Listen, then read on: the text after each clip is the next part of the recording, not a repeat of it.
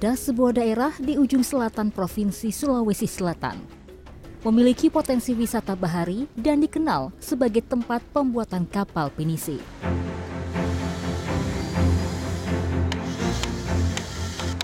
Daerah ini bahkan dijuluki sebagai Buta Pandritalopi atau bumi para ahli membuat perahu. Selamat datang di Bulukumba.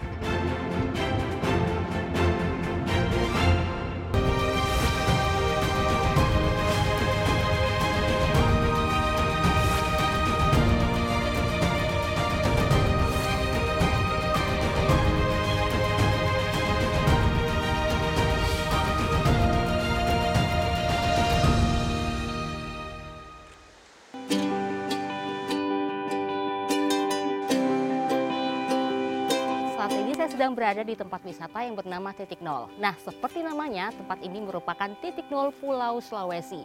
Untuk menandai titik nol ini, terdapat sebuah prasasti yang terbuat dari lempengan baja dan ditanam di dalam tanah. Nah, ini dia prasastinya. Dari sinilah saya akan memulai perjalanan saya di ujung selatan Provinsi Sulawesi Selatan, yaitu di Kabupaten Bulukumba.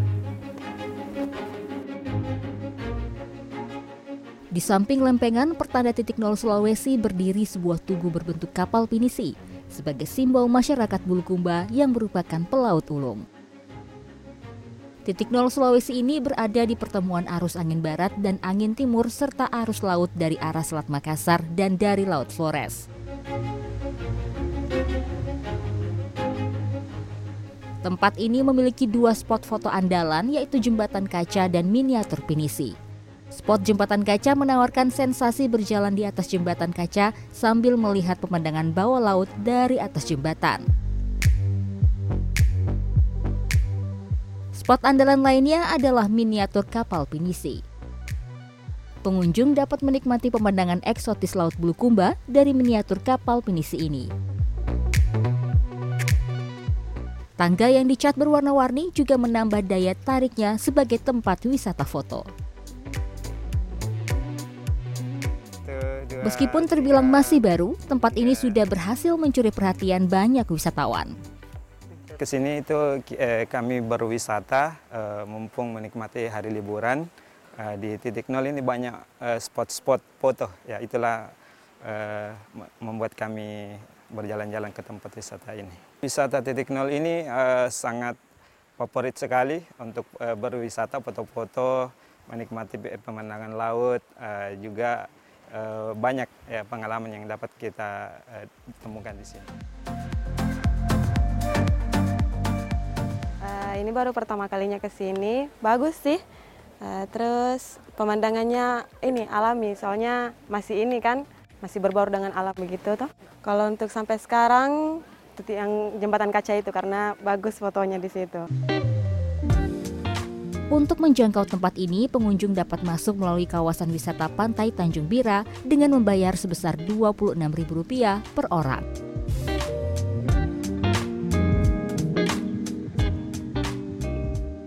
Pasir putih yang halus dan birunya air laut menjadi pemandangan yang menyambut saya di Pantai Bara. Pantai Bara adalah salah satu tempat wisata yang wajib dikunjungi di kawasan Tanjung Bira, Kabupaten Bulukumba, Sulawesi Selatan. Berjalan di pasir putih yang lembut sambil menikmati sejuknya angin yang bertiup di pinggir pantai membuat saya betah berlama-lama menghabiskan waktu di sini. Ada yang bilang, waktu yang terbuang di pantai adalah waktu yang dihabiskan dengan baik. Jadi, saya memanfaatkan kesempatan ini untuk bersenang-senang dengan melakukan berbagai aktivitas seperti bermain banana boat sebelum main banana boat kita harus menggunakan jaket pelampungnya dulu supaya kita berasa dan yakin kita akan aman selama bermain wahana ini. Sekarang kita pakai ya. Ah, gak sabar. Tapi deg-degan juga. Tadi.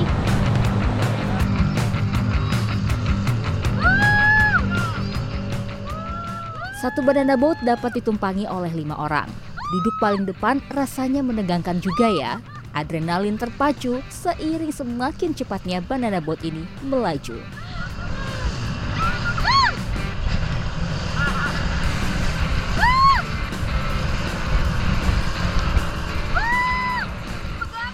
Semua penumpang merasa was-was menunggu saatnya jatuh dari banana boat. Semakin kencang banana boat melaju, semakin kencang juga teriakan kami.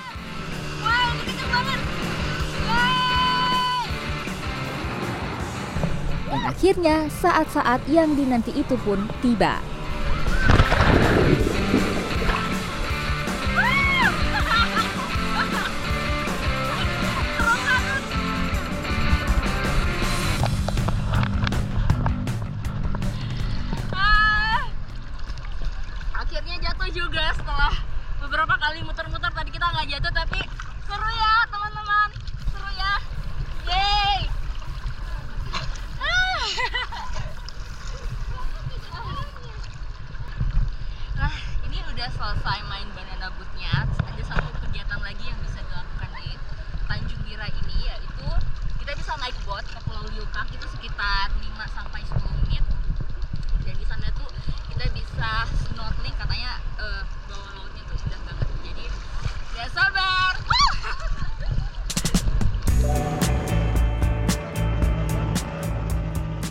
Karena sudah berkunjung ke Tanjung Bira, saya tak mau melewatkan kesempatan untuk pergi ke Pulau Liukang Loe.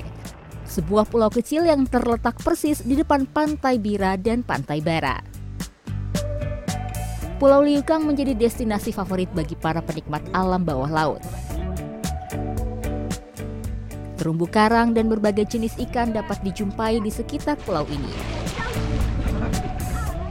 Kejernihan air di pulau ini membuat saya dapat melihat jelas kecantikan alam bawah laut Pulau Liukang.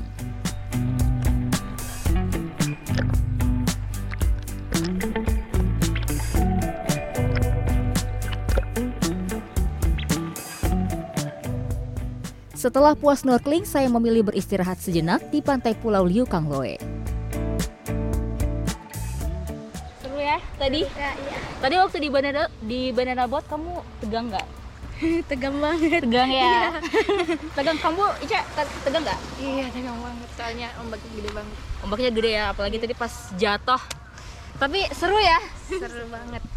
Terus juga tadi perjalanan dari pulau eh, dari pantai Bira ke sini itu juga cukup menegangkan ya karena tadi ombaknya kencang. Tapi ketika kita sampai di tempat snorkeling itu langsung terbayarkan semuanya ya. Tadi seneng nggak lihat eh, terumbu karangnya, ikan-ikannya bagus ya? Iya, bagus banget. Kayak lagi berada di tempat lain gitu ya. Pantai di Pulau Liukang Loe tak kalah dengan keindahan pantai Tanjung Bira. Berenang di air yang jernih sambil menatap merahnya langit senja menutup hari saya di tanah Bulukumba, tanah lahirnya sang pelaut ulung.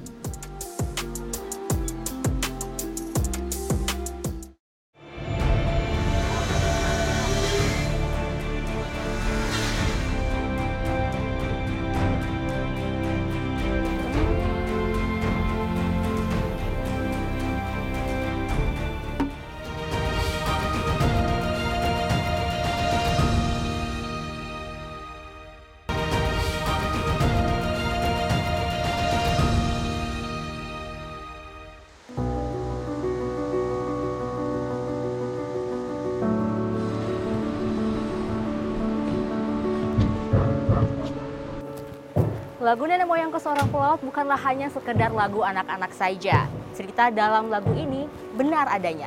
Bulukumba menjadi saksi dari sejarah nenek moyang kita yang merupakan seorang pelaut. Tanah Pelaut Ulung bukanlah sekedar julukan tanpa arti bagi Kabupaten Bulukumba. Tak hanya pelaut, Bulukumba juga merupakan tempat kapal-kapal tangguh pinisi dibuat. Pembuatan kapal pinisi di Kabupaten Bulukumba sudah berlangsung secara turun-temurun dan dipercayai sudah ada sejak abad ke-16. Syarifuddin Daenglala adalah salah satu ahli membuat kapal di Bulukumba dari tanah Beru. Ia merupakan generasi ke-9 dalam keluarganya yang masih mempertahankan profesi ini. Kini, ia mewariskan ilmu pembuatan kapal kepada anak-anaknya. Jadi saya itu mengajarkan semua anak-anak, bahkan saya akan pesan kepada cucu-cucu saya supaya jangan ditinggalkan ini pembuatan perahu. Karena pembuatan perahu ini tahu pekerjaan yang paling mulia, yang paling berkah di yang ada di di dunia. karena eh, apa namanya pekerjaan perahu ini dia bisa banyak menghidupi orang, banyak mempersatukan orang. Kekhawatiran Syarifuddin bahwa tradisi pembuatan kapal ini akan hilang membuatnya mengenalkan kapal pinisi kepada anak-anaknya sejak usia dini. Salah satunya Rido, anak bungsu Syarifuddin yang masih duduk di kelas 3 SMA.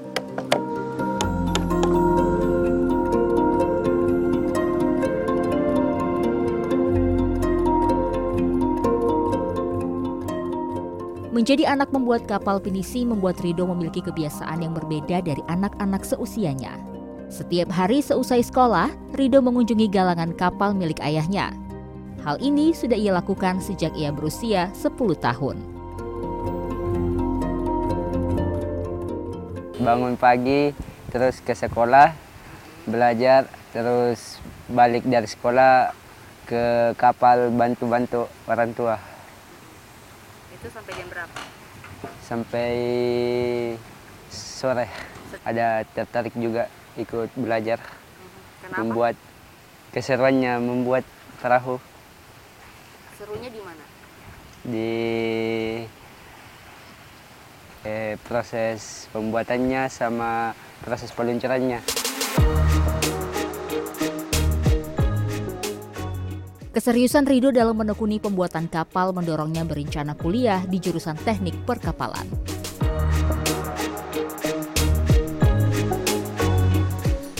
Kapal pinisi merupakan jenis kapal generasi ke-6 sejak pembuatan kapal pertama di Bulukumba, yaitu Pajala. Ciri khas kapal pinisi yang paling menonjol adalah dua tiang layar utama di bagian depan serta tujuh layar. Keterampilan warga Bulukumba atau suku Bugis dalam pembuatan kapal pinisi bahkan telah diakui dunia. Pada Desember 2017, UNESCO menetapkan kapal pinisi sebagai warisan budaya tak benda dari Sulawesi Selatan. Seiring berkembangnya zaman, permintaan kapal pinisi semakin meningkat. Bahkan menuntut adanya perubahan mengikuti perkembangan pariwisata masa kini. Jadi kayak contoh yang ada di Labuan Bajo, di Bali, Raja Ampat, uh, itu kan sekarang uh, kepentingannya uh, lebih dominan ke Komersil. wisata komersil. Yang artinya peminat perahu-perahu ini pengen merasain naik perahu pinisi, tapi fasilitas apa yang kita akan kasihkan ke mereka? Ya, contoh, oke okay lah, coba kita uh, modifikasi ini perahu pinisi tanpa melepas dari estetika tradisionalnya. Kenapa tidak kita buat perahu Pinisi ini dikonsep menjadi uh, seperti dengan hotel. Hotel-hotel yang ada di darat maupun itu kelasnya kelas bintang 5 atau kelas standar, itu kita tetap uh, samain. Meski telah dimodifikasi, estetika pembuatan kapal pinisi secara tradisional tidak pernah ditinggalkan oleh warga Bulukumba. Adat istiadat yang melekat pada kehidupan warga Bulukumba masih terus dipertahankan hingga saat ini. Salah satunya adalah tradisi Anata Kalibiseang atau pemotongan kayu lunas, kayu yang berada di dasar tengah bawah kapal pinisi. Ini merupakan tradisi yang wajib dilakukan sebelum proses pembuatan kapal dimulai. Jadi inti dari pembuatan kapal pinisi ini adalah proses anata kalibaseang. Kalibiseang. Nah, di sini ini sudah tersedia makanan-makanan manis dan ini harus dimakan sama orang-orang yang datang. Dan uh, makanan manis ini merupakan penanda bahwa uh, ini berupa doa di mana nanti supaya kehidupan ke depannya semua perjalanan pembuatan kapal penisi ini semuanya akan berbuah manis. Ya Pak ya? Kita makan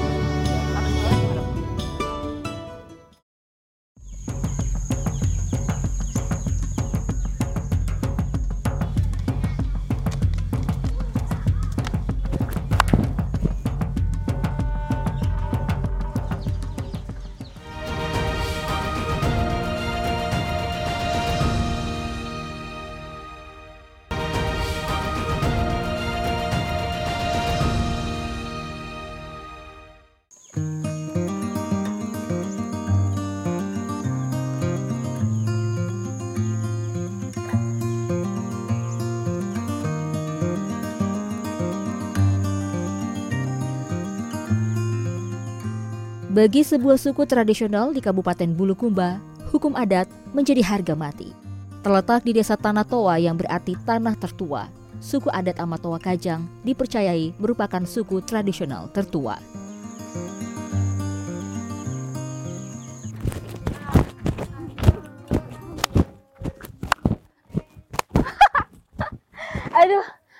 Juga nih bisa bermain permainan masa kecil saya dengan anak-anak di sini. Ini nama permainannya adalah lompat tali yang biasa kita kenal. Tapi kalau di Kampung Kajang ini nama permainannya adalah mini. Dan di sini yang menariknya adalah saya bermain dengan anak-anak murid SD, tapi di sini mereka bukan pakai putih merah, melainkan putih hitam karena memang warna hitam ini adalah warna yang uh, wajib digunakan di uh, suku adat Kajang ini. Jadi um, bahkan talinya pun warnanya hitam ya. Oke, jadi habis dari sini setelah bermain dengan mereka, saya akan melihat bagaimana proses belajar mengajar anak-anak di Desa Suku Adat Kajang. Habis ini kalau Bel masuk kita masuk uh, belajar ya berarti ya. Oke, kita main dulu yuk sebelum masuk. Warna hitam menjadi identitas warga suku Kajang. Warna hitam melambangkan kesederhanaan dan kesetaraan.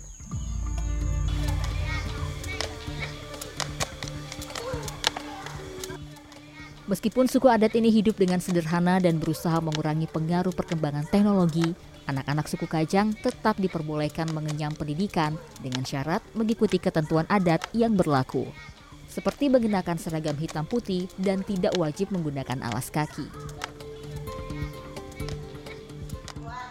Metode pembelajarannya pun menggunakan dua bahasa, yaitu bahasa Konjo yang merupakan bahasa setempat dan bahasa Indonesia. Dari ini Dina, Kenampakan alam itu nikua injo di sekitar kita Dret talu jenis nikua kenampakan alam injo. Dret nikua di dataran tinggi. Seperti kita di daerah kita, mata pencaharian yang cocok apa? Nukulea tu anak-anak satawa. Nah hojan jo ya mayan rongat lampa bojadoi. Apa? Artinya masyarakat di sini itu bahasa eh, sehari-harinya adalah bahasa daerah atau bahasa konjo, maka di dalam proses pembelajaran kita sebagai guru harus mengkolaborasikan dua bahasa. Karena kapan kita tidak menggunakan dua bahasa, maka anak-anak ini belum paham. Mm-hmm. Jadi belum bisa mengetahui bahasa Indonesia secara baik, maka jalannya kita untuk mencapai tujuan pembelajaran harus menggunakan dua bahasa. Jalan. Mm-hmm. Kita tidak menutup untuk modernisasi, tetapi kita selektif mana yang cocok di daerah kita di sekolah, mana yang tidak cocok, maka kita ambil yang cocok. Jadi yang tidak cocok juga kita tinggalkan. SDN 351 terletak tepat di depan gerbang kawasan adat Amatoa. Kawasan adat ini dibagi menjadi dua bagian, bagian Kajang Dalam dan bagian Kajang Luar. Kajang bagian dalam memiliki aturan yang ketat. Pengunjung yang ingin masuk ke dalam harus mengikuti peraturan yang berlaku. Jadi seperti inilah busana yang harus dikenakan untuk masuk ke bagian kajang dalam dan untuk masuk ke kajang dalam ini harus melewati gerbang. Di sinilah gerbang ataupun juga pembatas antara dunia luar dan juga dunia dalam kajang. Dan uh, memang untuk masuk ke dalam itu harus menggunakan sarung seperti ini dan juga nantinya saya harus melepaskan alas kaki karena warga-warga uh, di kampung kajang ini tidak menggunakan alas kaki di dalam. Kita harus menuruti peraturan ya.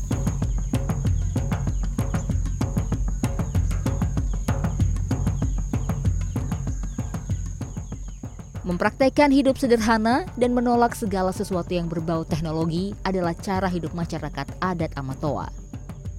Listrik, alat komunikasi, hingga transportasi tidak boleh digunakan di dalam area ini.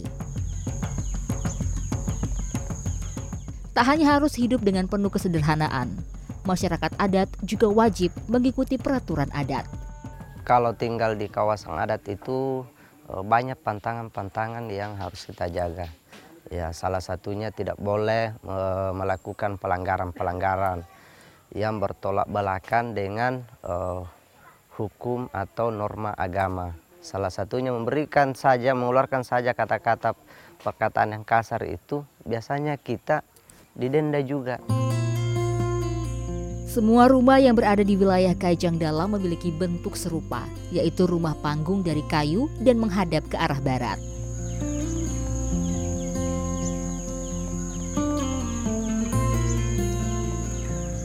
Aw. Jadi setelah berjalan masuk di dalam kawasan uh, adat Amatoa, experience-nya pengalamannya pasti berbeda karena uh, di dalam itu memang sangat sepi. Tadi tidak begitu banyak aktivitas warga yang saya lihat, jadi cuman ada rumah, kemudian juga seperti hutan-hutan. Dan uh, tadi saya juga sempat mengunjungi satu rumah yang di mana rumah ini dijadikan sebagai tempat musyawarah warga. Nah, uh, karena kamera dan yang lainnya itu bahan-bahan elektronik tidak boleh masuk ke dalam kecuali uh, handphone dan handphone juga bisa, hanya bisa digunakan untuk uh, mengambil foto di depan rumah tersebut dan itu hanya untuk berlaku buat pengunjung tapi buat warga yang lainnya itu mereka tidak boleh menggunakan handphone uh, di dalam kawasan adat Amatoa ini ataupun juga kawasan adat suku Kajang. Tadi yang experience yang sangat menarik buat saya dan pengalaman baru adalah berjalan kaki dengan uh, jarak sekitar 500 meter, 300 meter tanpa menggunakan alas kaki karena jalannya itu bukan jalan yang mulus ataupun bertanah. Ini semua jalannya bebatuan, ada yang batu kecil, batu besar. Jadi experience-nya berbeda ya. Saya sangat kagum dengan warga uh, kawasan adat Amatoa ini karena mereka ada yang mengangkat uh, kayu, ada yang mengangkat beban berat lainnya ke dalam kawasan adat tanpa menggunakan alas kaki itu hebat banget.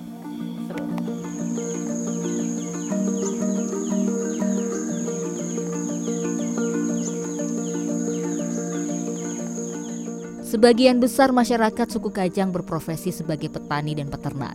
Khusus bagi kaum perempuan, menenun sarung merupakan aktivitas sehari-hari.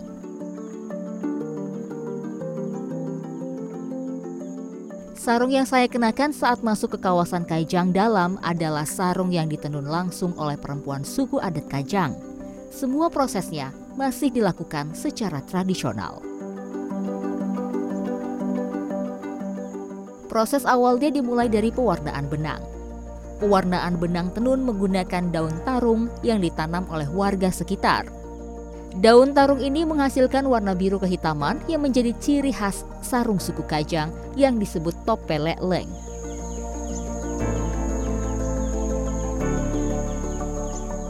Setelah dipanen, daun tarung harus direndam selama dua hari dan dicampurkan dengan kapur.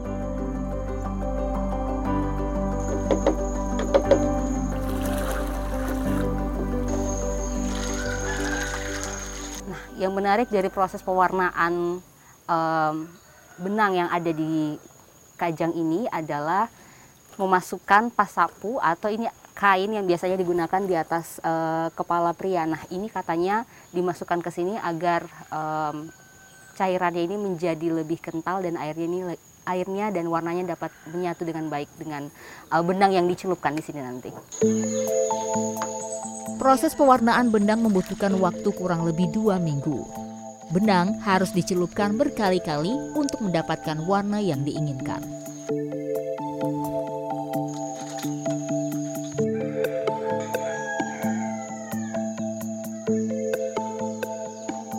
Benang yang telah diwarnai selanjutnya akan digulung atau dipintal satu persatu untuk dimasukkan ke alat tenun.